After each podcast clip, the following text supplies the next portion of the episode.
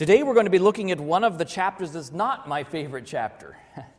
we're going to be looking at chapter 7. You might ask, well, why then did we read a passage from chapter 8? It's because we're going to look at the context of Romans 6 through 8 to be able to understand some passages in Romans chapter 7. I believe, and I believe you also would agree with me on this, that all scripture is given by inspiration of God. Amen?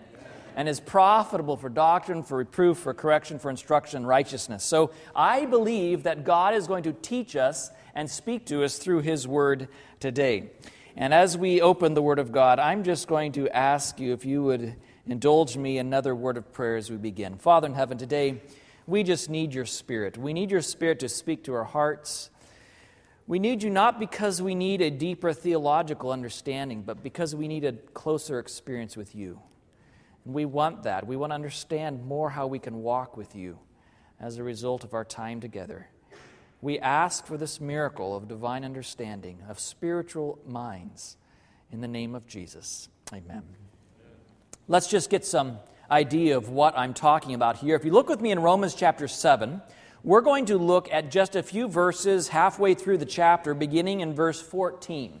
Look with me there in Romans chapter 7. You're going to see why um, we have some of the challenges in Romans chapter 7 that, that we do. For we know that the law is spiritual, but I am carnal, sold under sin.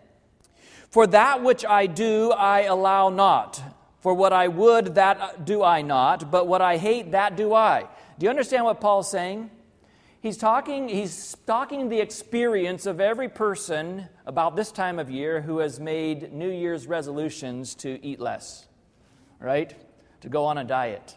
What I want to do is I can't do, and what I don't want to do, it's what I do. Have you ever felt that way before? The problem is, we're not here talking about some New Year's resolution. Paul, in context, is talking about God's law. Now, that's infinitely more important in spiritual terms and eternal terms than something that I simply want to do with my life. Isn't, are we agreed on that? He's talking about God's law, God's spiritual requirements. And um, skip down to verse, verse 18. For I know that in me, that is in my flesh, dwells no good thing. For to will is present with me, but how to perform that which is good I find not. For the good that I would I do not, and the evil that I would not, that I do.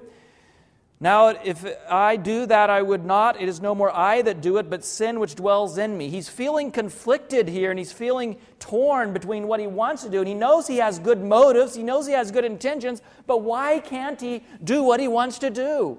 It's not as if he has a heart that is a contrary or averse to the things of God. He says, I then, verse 21, I find then a law that when I would do good, evil is present with me. For I delight in the law of God after the inward man, but I see another law in my members, warring against the law of my mind, and bringing me into captivity to the law of sin which is in my members. O wretched man that I am, who shall deliver me from the body of this death? Now, this is not exactly a glowing testimony of a Christian experience that Paul is giving here, is it? He's not saying, the Christian life is such a wonderful life. I'm so blessed to live for Jesus. That's not what he's saying. He's saying, Oh, wretched man that I am. I'm in bondage. I'm in captivity. Whew, what are you talking about, Paul? What are you trying to say here? And there are some theologians that look at this passage and they say, Paul's talking about the Christian experience. This is what everyone is just bound to experience. Because, I mean, if Paul experienced that, then who, what hope do I have? to do any better than Paul. We're going to try to look at the context here and try to understand some of what Paul is saying here because I think by the time we come to the end of our study here this morning, you're going to agree with me that Jesus has something better than this to offer us. He has something better than this to offer us. And so we see this context we see this context of uh, Romans chapter 7. It's bound, the two bookends are Romans chapter 6 and Romans chapter 8. So we're going to be looking here briefly at Romans chapter 6. We've already looked some at that passage, but we're going to review a little bit today. Now, let's just remind ourselves that the chapter divisions in the Bible are not inspired. God didn't, or the, the prophets did not write, okay, chapter 6. Anybody write letters like that? uh, where you, you know, in the middle of your email, you say, okay, now this is the next chapter. No, we don't write that way, and neither did Paul. In fact, it was the Archbishop of Canterbury, uh, Stephen Langton, who uh, gave the divisions to the Bible that are still used today, and that was in the early 13th century that the Bible was divided into chapters. And verses came somewhat later. Robert Stephens, in his 1551 edition of the Bible, um, gave a Greek number uh, of his Greek Bible, gave a numbering of the verses, which is mostly still followed in our English Bibles today. So when we look back in Romans, Romans chapter 6, we're not really doing anything that's violent to the text. We're looking at the context of chapter 7 itself. Notice with me, there's a couple of themes that we find in Romans chapter 6. Romans chapter 6, if we look back, you remember the first part of the chapter it talks about the, uh, the experience of death and burial. And he uses baptism as an as a, as a uh, object lesson of the old man, our old person, whatever that is, dying and being buried, just like Jesus died and was buried. And just like Jesus rose again and came out of the grave, we also are resurrected by the same power of the same Spirit, which is a miracle. Amen? to walk in newness of life. That's the first part of Romans chapter 6. Look at me a few verses later, verse 14. Notice with me, Paul says in Romans chapter 6 and verse 14 For sin shall not have dominion over you, for you are not under the law, but under what? Grace. Now, there's some people who read that and they stop reading right there and they say, See, we no longer have to keep the law. We don't have to worry about sin. We can sin as much as we, can, as we want. As long as we have grace to cover us, we're okay. That's the, that's the thinking of some. But what does Paul say? Immediately, he, it's as if he premeditated that some would have this reaction when they read verse 14. And he says in verse 15, What then? Shall we sin? Because we are not under the law, but under grace? God forbid. You see, what Paul's trying to say is not that the law is no longer relevant for the Christian. We're going to talk more about how it's relevant. He's not trying to say that the law is not relevant. What he's saying, the law for the Christian is no longer condemning us. We're no longer condemned by that law uh, because of the grace of Jesus. Skip down to verse 20. For when you were the servants of sin, you were free from righteousness. What fruit had you then in those things whereof you are now ashamed? For the end of those things is death. The wages of sin is death. He says it even more plainly the fruit of sin is death. That's what Paul talks about. Now, we're going to keep that in mind because he brings us back to this thought. He ties this verse in with his discussion in Romans chapter 7. Um, our other context we could find, we could border this, bookend this by reading Romans chapter 8 and verse 1, but we already read that for scripture, so we'll come to that here in just a little while. First of all, let's look at the law and how it's used in Romans chapter 7, beginning with verse 1. Know you not, brethren, for I speak to those who know the law, how the law has dominion over man as long as he lives. And then he gives an object lesson, an illustration in verses 2 through 4. For the woman which has an husband is bound by the law to her husband as long as he lives. If the husband is dead, she is loosed from the law of her husband. So then, if while her husband lives, she's married to another man, she's called an adulteress. But if her husband be dead, she is freed from that law, so that she is no longer an adulteress, though she be married to another man. Do you understand what Paul is saying here? He's not trying to change the subject, he's trying to use an illustration. This is something that they knew. They understood the Jewish law. They understood this. I speak to those who know the law, right? And he says, You know that if, if a person makes a vow to be married to a person as long as they should live, then they're bound to that vow as long as they live. But as, if that spouse dies, they are no longer under that covenant, right? They're free to be married to another person. You understand this. You understand this. And what is Paul bringing this up for? He's trying to help us understand this idea of our old man being dead. Remember, that's what we talked about in Romans 6. Our old man is crucified with Christ. It's dead and buried. We rise to walk in newness of life. When we were in the flesh, when we were doing the things of the flesh, when we were married, if you want to please, if you please, to our old man, we were bound to obey him. But if that old man is crucified, guess what? We're free to be married to another. And who is it that we are married to when that old man is crucified? we become married to none other than Jesus Christ. Isn't that amazing? Isn't it a wonderful, intimate relationship that Jesus wants to have with us? But you can't serve two masters. You can't be married to the old man and still trying to serve Christ. And the problem that many Christians face is that they want to be married to Christ and get all of the good gifts that, that His love brings to them. They, they want to be following Christ, they want to be married, but they aren't willing to part ways with the old man. I mean, how many of you ever been to a wedding where, yes, you've been to a wedding, but where a vow read something like this and forsaking all others except Mary Jane. I promise to be married to you, Sue, for the rest of my life. Have you ever heard a vow that went something like that? And forsaking all others except Jason and Greg, I promise to be married to you for the rest of my life. Is that what marriage is about? Obviously not.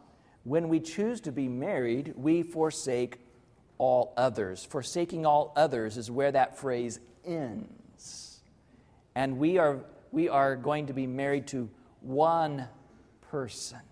That one person will be the, the focus of our attentions, our affections, our loyalty, our trust, our hearts. And the problem that many Christians have is they want to be married to Jesus, but they haven't yet understood, they haven't yet allowed the old man to die. Notice how he, he develops this theme in Romans chapter 7.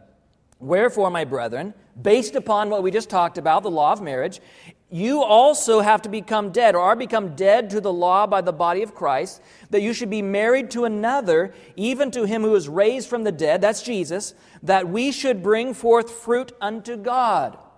Remember in chapter 6, he says, being, uh, uh, before, while we were in the world, we had fruit that were the fruit to the end of death.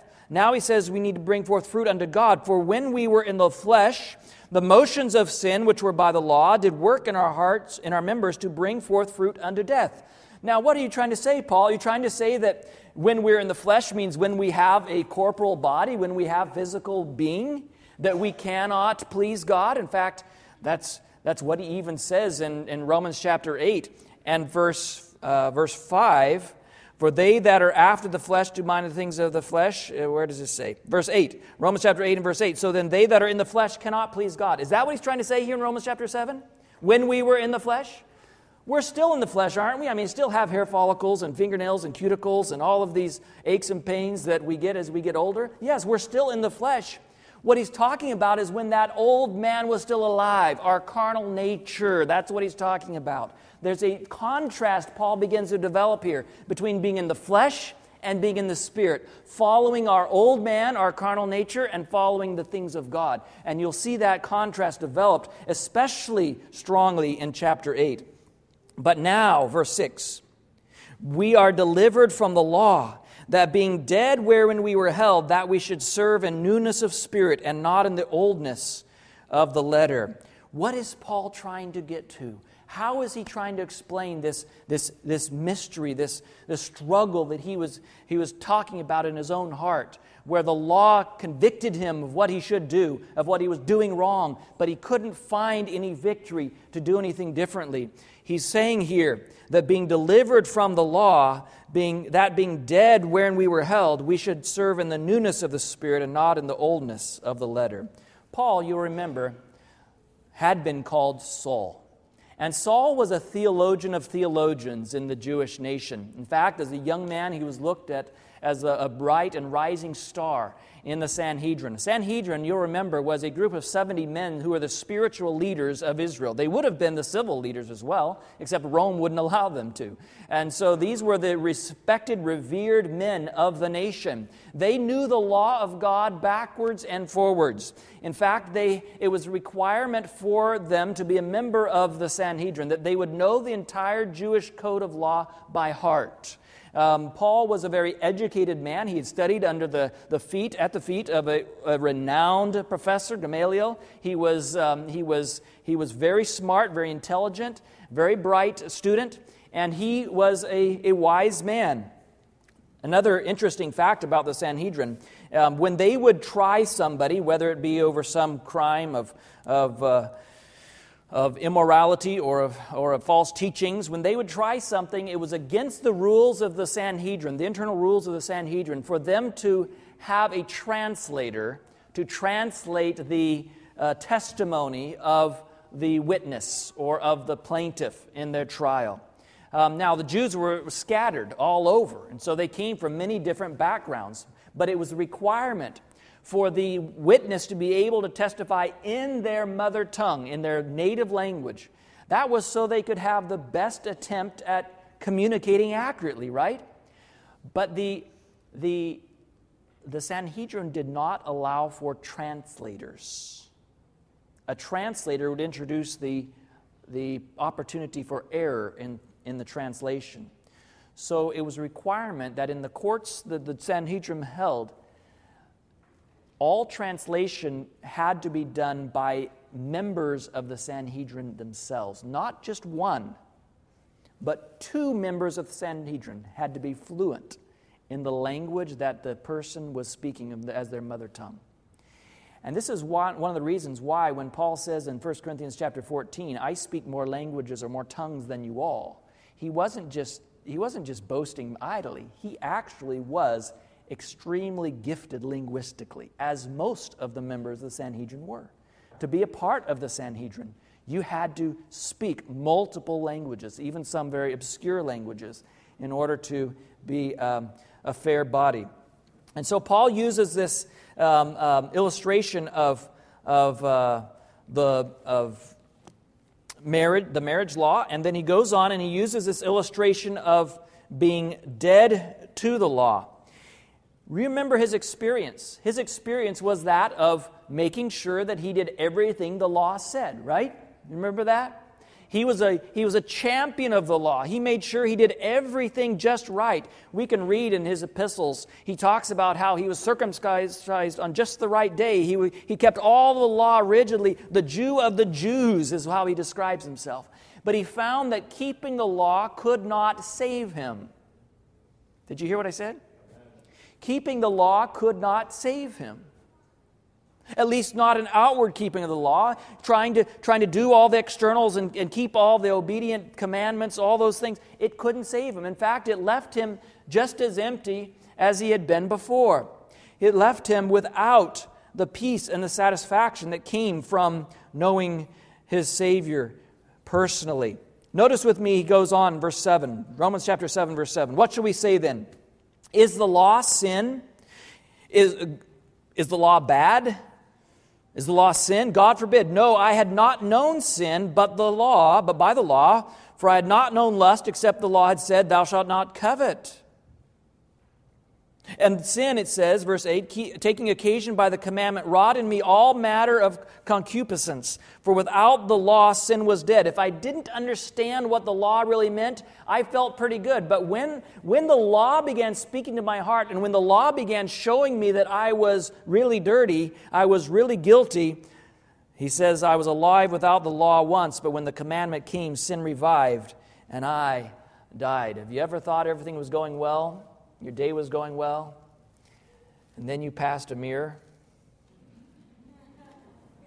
Ever had one of those rude awakenings? Is the mirror bad because it shows you that you forgot to do something or forgot to, or your hair is all out of place? Is the mirror the fault?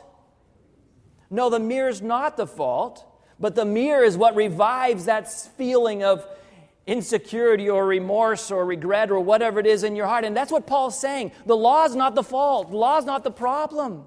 The I was doing fine, but then I came face to face with the law and I realized I'm a sinner.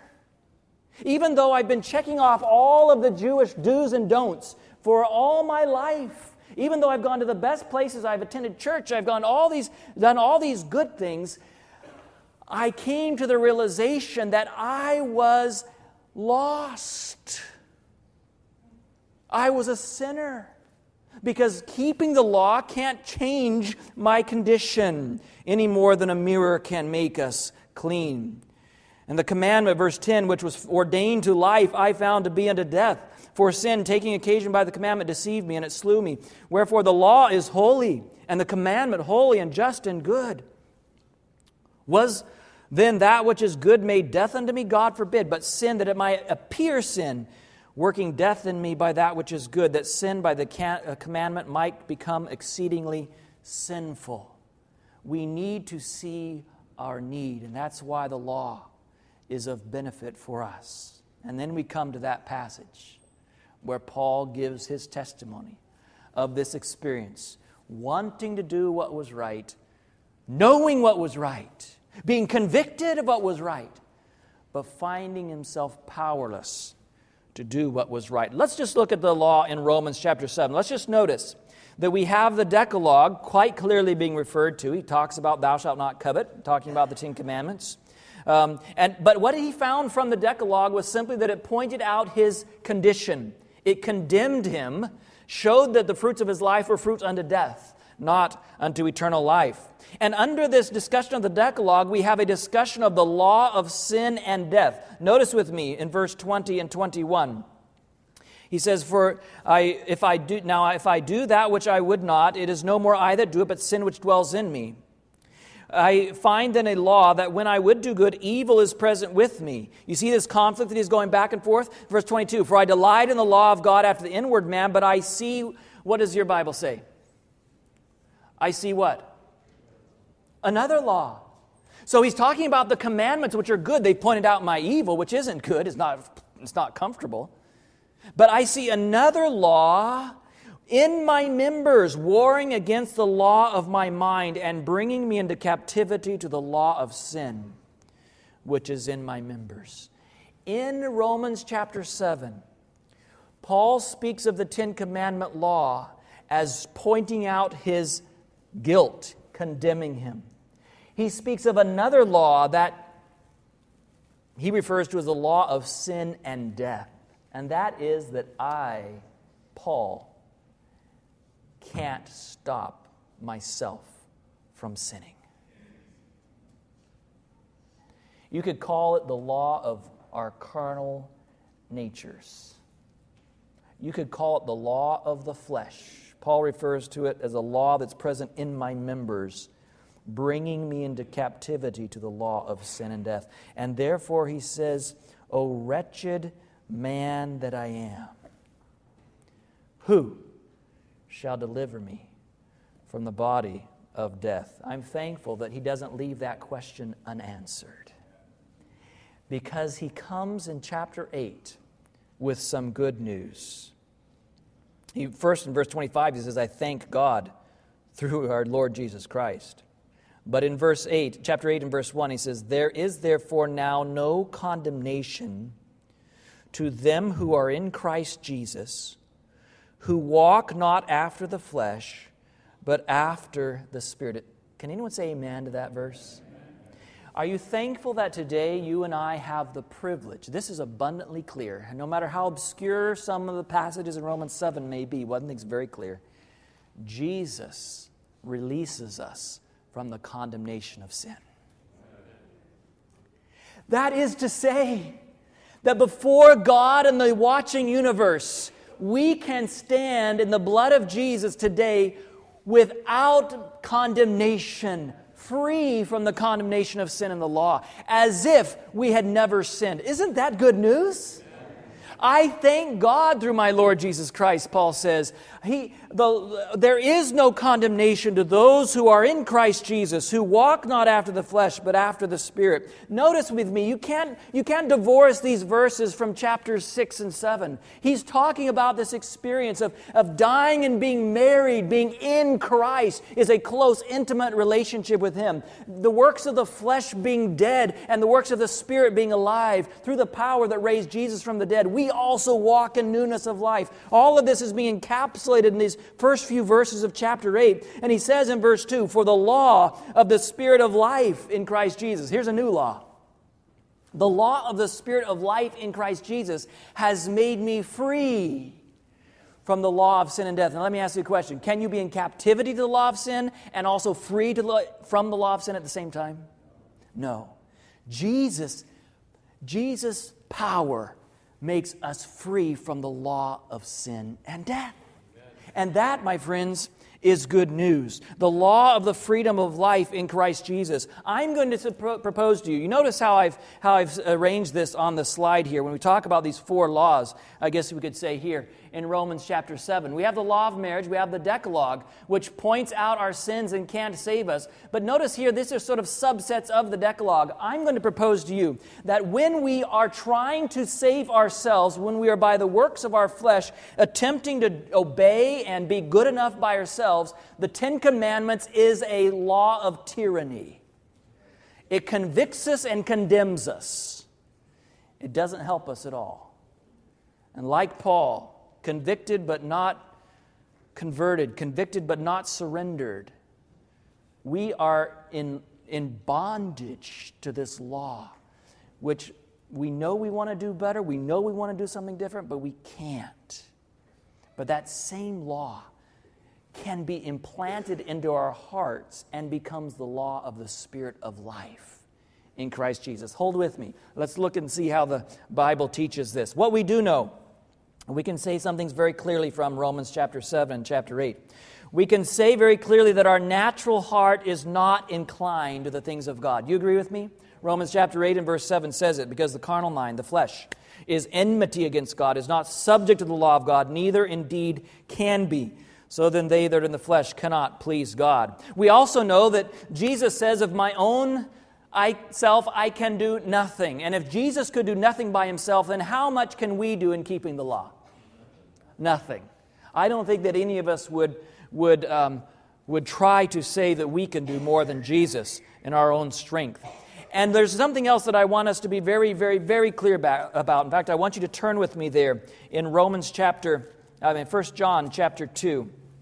1 John chapter 2. I want you to, to see this promise with me together today.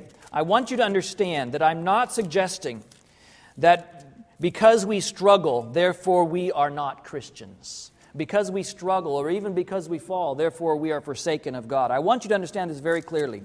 When I talk about Romans chapter 7 and I say this conflicted, torturous experience that Paul describes here is not what God wants for us, I'm not trying to say that everything's always going to go our way very easily. 1 John chapter 2 and verse 1, Jesus says, or John is writing, and I believe this is a message from Jesus to, to us today. My little children, these things write I unto you that you sin not. What is God's will for us?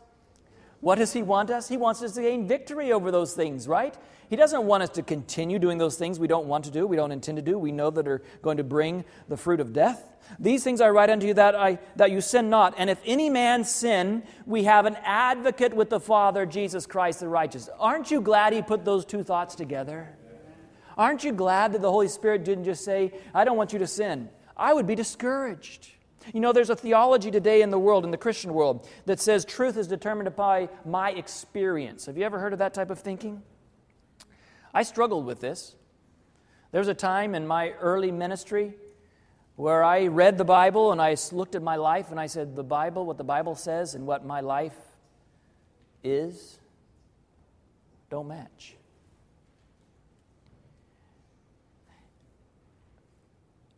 And what I'm living is it's easy for me to see that as more of a reality than what the Bible says. You know, I mean, it's very real. And I realized I had a choice to make. Either I could begin to define truth and conform truth to my experience, and therefore I'd feel better about myself, or I had to say, maybe I need to live by faith, and maybe God's word holds up a standard that I don't naturally reach.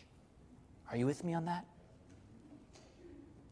I think most Christians could agree that the, whole, the, the Word of God holds up a standard that I don't naturally, of my own self, reach. Then why do we try to redefine truth by our experience? It's a very dangerous, slippery slope to go down.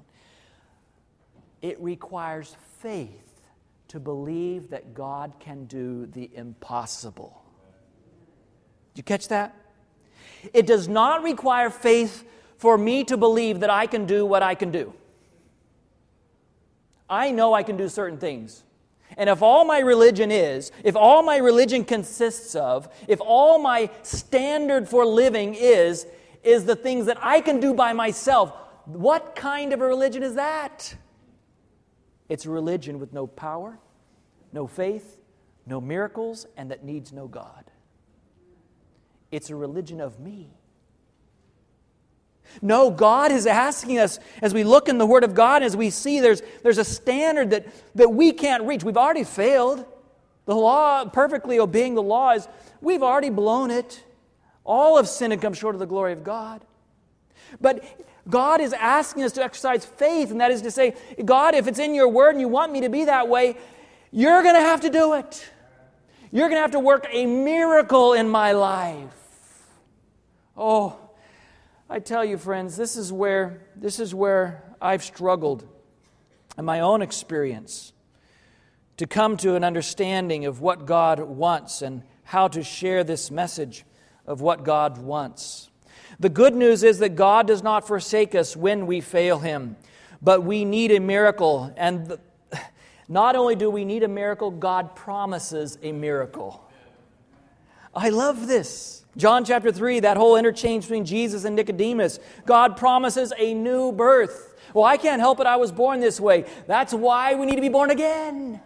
We need to be born again from above, the power of the Spirit, being raised to walk in newness of life. The same Spirit that raised Jesus from the dead is promised to give us new life, a new spiritual life. If our religion consists of no power besides that which we possess in ourselves, it's a worthless religion. God promises a new birth, He promises a new heart. Turn with me to Ezekiel chapter 36. I love this. It's one of those those passages of the Old Testament that gives the gospel with clarity. And it uses language that we can all understand and helps us understand Romans chapter 7 and 8, as, uh, as I'm sure Paul was familiar with it. I just love how, how it's all expressed here in Romans, uh, in Ezekiel chapter 36 and verse 25. Notice the promise that God makes to his people. Ezekiel chapter 36 and verse 25 Then will I sprinkle clean water upon you and you will be clean. From all your filthiness and from all your idols will I cleanse you. A new heart also will I give you, and a new spirit will I put within you. And I will take away the stony heart out of your flesh, and I will give you a heart of flesh. What is going to be the result of having a new heart, new birth, new covenant experience? Is it going to be that we can then sin as much as we want? Is that what happens after we're made clean? Notice what it says in verse, verse 27 And I will put my spirit within you. Does that sound miraculous? Is the spirit able to do something that I can't do? Does the spirit have power that I don't have? Yes or no? Yes, I will put my spirit within you and cause you to do what? Walk in my statutes, you shall keep my judgments and do them. That's the good news. That's how the law of condemnation, the law of sin and death, becomes the law of freedom, the law of life in Christ Jesus when the Spirit is put in us, when we are raised to walk in newness of life. That's the good news that God offers us. That's the good news that we can have. Notice with me, God offers a new birth. He offers a new heart. He promises a way of escape in 1 Corinthians chapter 10 and verse 13. There's no temptation taken you but such as is common to man, but God is faithful who will not suffer you to be tempted above that you are able, but will with the temptation also make a way of escape that you may be able to bear it. He promises that to us. He promises in Hebrews chapter 8 and verse 10 to write his law in our hearts, to put that in our innermost parts. That's the promise of the new covenant in Hebrews chapter 8. It's repeated again in Hebrews chapter 10. Oh, my friends, God is not expecting us to live a life of obedience to the law in our own strength. He's expecting us simply to allow Him to put a new heart in us. We need a miracle. That's what we need. You see, my friends, when we think of the law, we could symbolize it by a chain. In fact, some of my pictures here I had, I actually had a, a chain here in the corner, and, and we talked about freedom from the law and a, chin, the chain being broken. Well, I, I would suggest to you that sometimes we think of the law something like this, and I suppose that when we are in our unconverted state, when we are walking in the flesh, this is what God's law is it condemns us, it binds us. We're held back by it. It's miserable. But do you know, did you ever stop to think that that same chain, that same chain that binds us, maybe that wasn't God's intention for it? Maybe God's intention for it was very, very different. That same chain, not appreciated by a prisoner in Guantanamo Bay could be very, very much appreciated in a different context. Don't you think? That chain can be there to protect us, to keep us, to save us. I don't mean to save us from our sins, but to, to show us the right way to go. Do you understand how the same law could be a law of sin and death, and at the same time, with the power of God in the life, be the law of life in Christ Jesus? I believe it can be. God wants the law rather to be our delight. David said, I delight to do your will, O my God. Yea, your law is written in my heart. God wants his law to be our delight, something we appreciate, protection from the enemy, promises for the journey. And I hesitate even to share with you some ideas about how you can experience that law of life in Christ Jesus. Because ultimately, when we talk about victory over sin, when we talk about having freedom from guilt, freedom from the law, we're each on a spiritual journey, and only the Holy Spirit can, can teach you what it means for you. And I want to encourage each one of you, you know, we can go through life like Paul, miserable, or we can learn what the spirit of life in Christ Jesus is. And I want to encourage you spend some quiet time with God. Don't depend upon the preacher to tell you what your soul needs. Jesus will speak to you. But I want to share you some, with you some basic principles of how to be free from the law of condemnation and experience the law of liberty, the law of life in Christ Jesus. Would you like to hear a couple ideas? The first one may surprise you, but I think it's by far the most important. The first step in experiencing freedom from the law is to stop trying. Now, that doesn't make sense at all. What do you mean, stop trying? I've been trying as hard as I can, and it hasn't been good enough. You should tell me how to try harder. You should tell me how to try smarter, something. My point is, brothers and sisters, friends of mine today, my point is this. As long as you're thinking it's something you can do to be better, to keep the law, to escape from condemnation, you'll never escape at all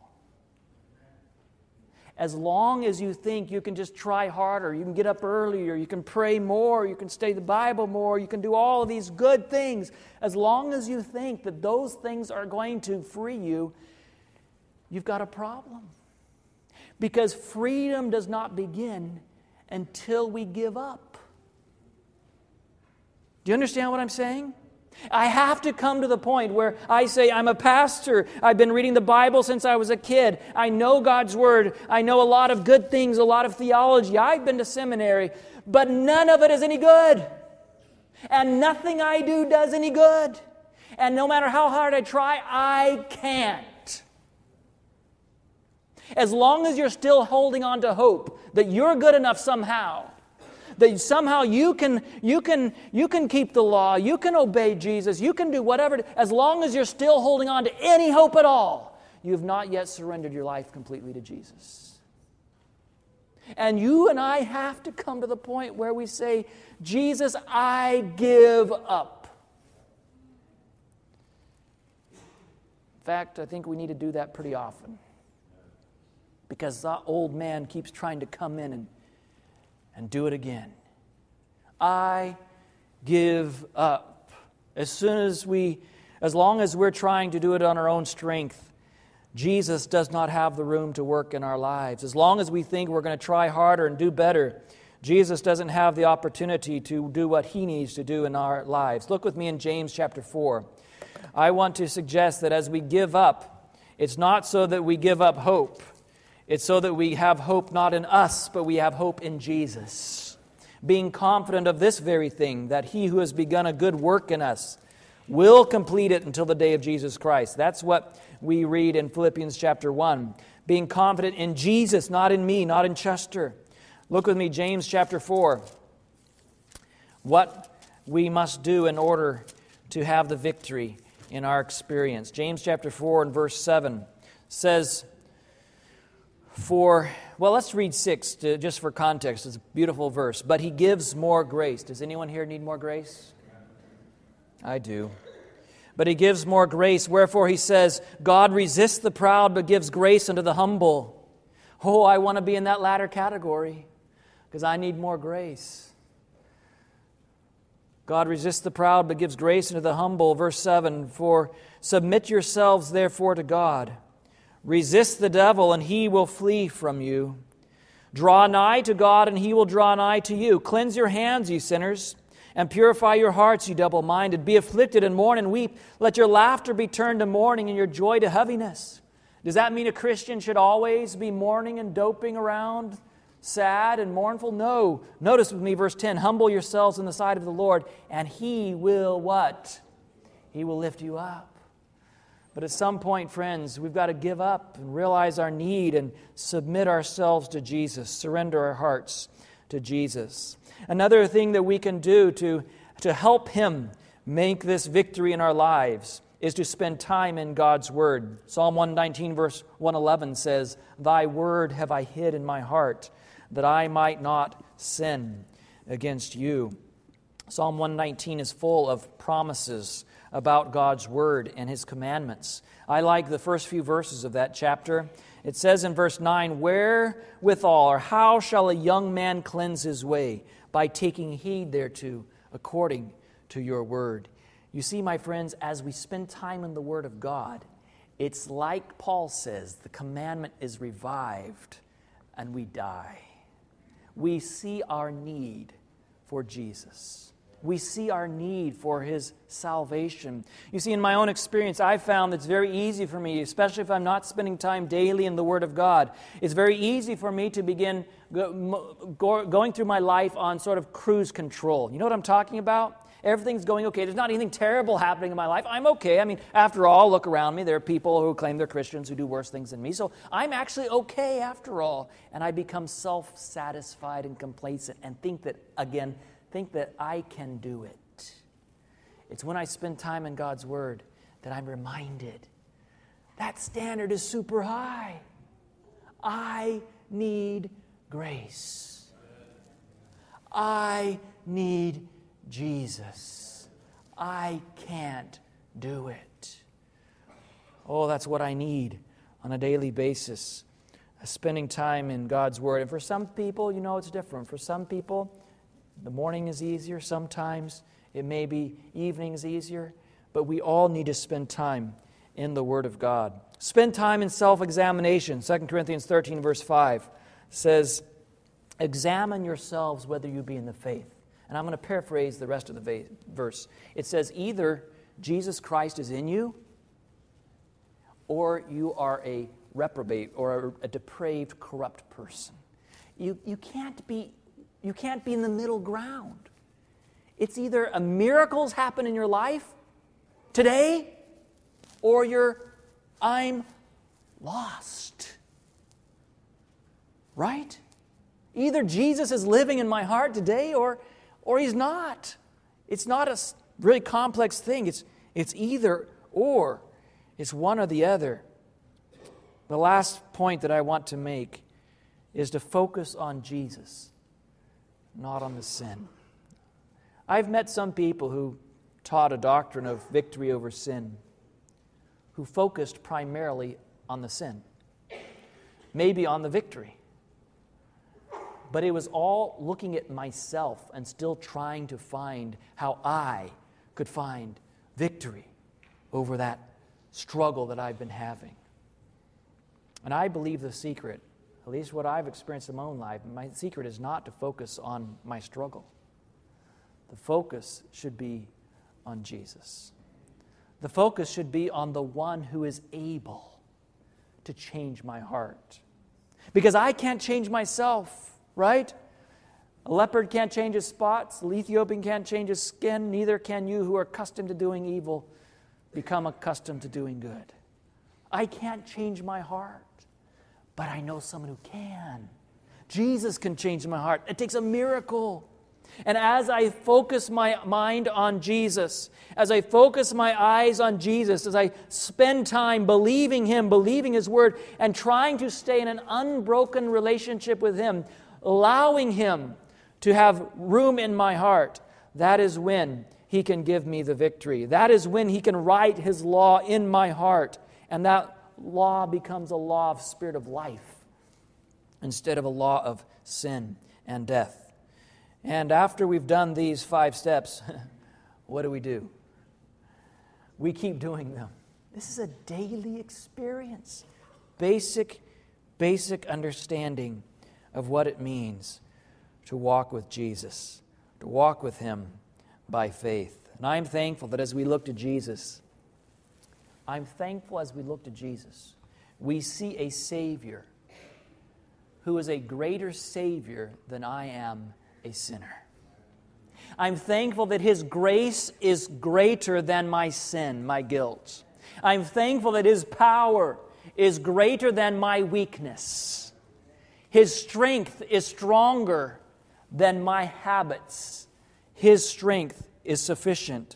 2 Corinthians chapter 12 verse 9, Jesus said to Paul, "My grace is sufficient for thee, for my strength is made perfect in weakness." Don't you love that? Don't you love our Jesus? He says, "You don't have to be a strong Christian. You need to be a weak Christian for my strength to be in you." Because only when you realize your weakness can my strength have any good effect. My strength is made perfect in weakness. Most gladly, Paul says, I will rather glory, glory in my infirmities, that the power of Christ may rest upon me. Philippians 4, verse 13 says, I can do all things. How many things? I can do all things through Christ who strengthens me. Jude, verse 24 and 25. Now unto him that is able to keep you from falling and to present you faultless before the presence of his glory with exceeding joy, to the only wise God, our Savior be glory and majesty, dominion and power, both now and forever. Amen. 1 John 4 and verse 4 You are of God, little children, and have overcome them, because greater is he that is in you than he that is in the world. Can you say amen? amen. Jesus has the power that we don't have. He has the grace and the strength that we don't have. Ephesians 3, verses 19 through 21. And to know the love of Christ, which passes knowledge that you might be filled with all the fullness of God. Now unto him that is able to do exceeding abundantly above all that we ask or think, according to the power that works in us. Unto him be glory in the church by Christ Jesus throughout all ages, world without end. Amen. And to him that is able to do exceedingly abundantly above all that we ask or even think. Oh, my friends, don't limit my Jesus. The Son shall make you free. You shall be free indeed. Oh, I want that, don't you? I want an experience of freedom from the law when that law is written in my heart, it will no longer be a shackle that binds me, but a guide rail to strengthen me, to guide me. That is a miracle only Jesus can work. And I want that miracle in my heart today. How about you? Anyone here want to join me in saying, Jesus, I've, I've, my life's too much like the Apostle Paul's when he described not doing what he wanted to do and doing what he didn't want to do. I want a life free from the condemnation of the law. I want your law to be written in my heart. Is that your desire today? Let's bow our heads as we pray. Father in heaven, today we just thank you that we can come to you just as we are. We don't have to make ourselves out to be something we're not. We don't have to pretty ourselves up before we come to your throne. We're thankful that the ground is level at the foot of the cross. That each of us, no matter what our background, no matter what our condition, position today, we're all in the same condition when we kneel at your cross. We're thankful, Lord, that your grace is sufficient for our weakness, that your strength is made perfect in our weakness. That if we think we're strong, you can't give us your strength. But when we realize we're weak, that's when you can do something for us. Oh Lord, I pray. I pray today that we might all just give up. Give up trying to do it on our own. That we might admit defeat. That we might recognize that only a miracle can save us. And that miracle is to be found in Jesus. Today, Father, you know each heart, you see each one here. Perhaps there's someone struggling with that choice to surrender and submit their life to you, to your word.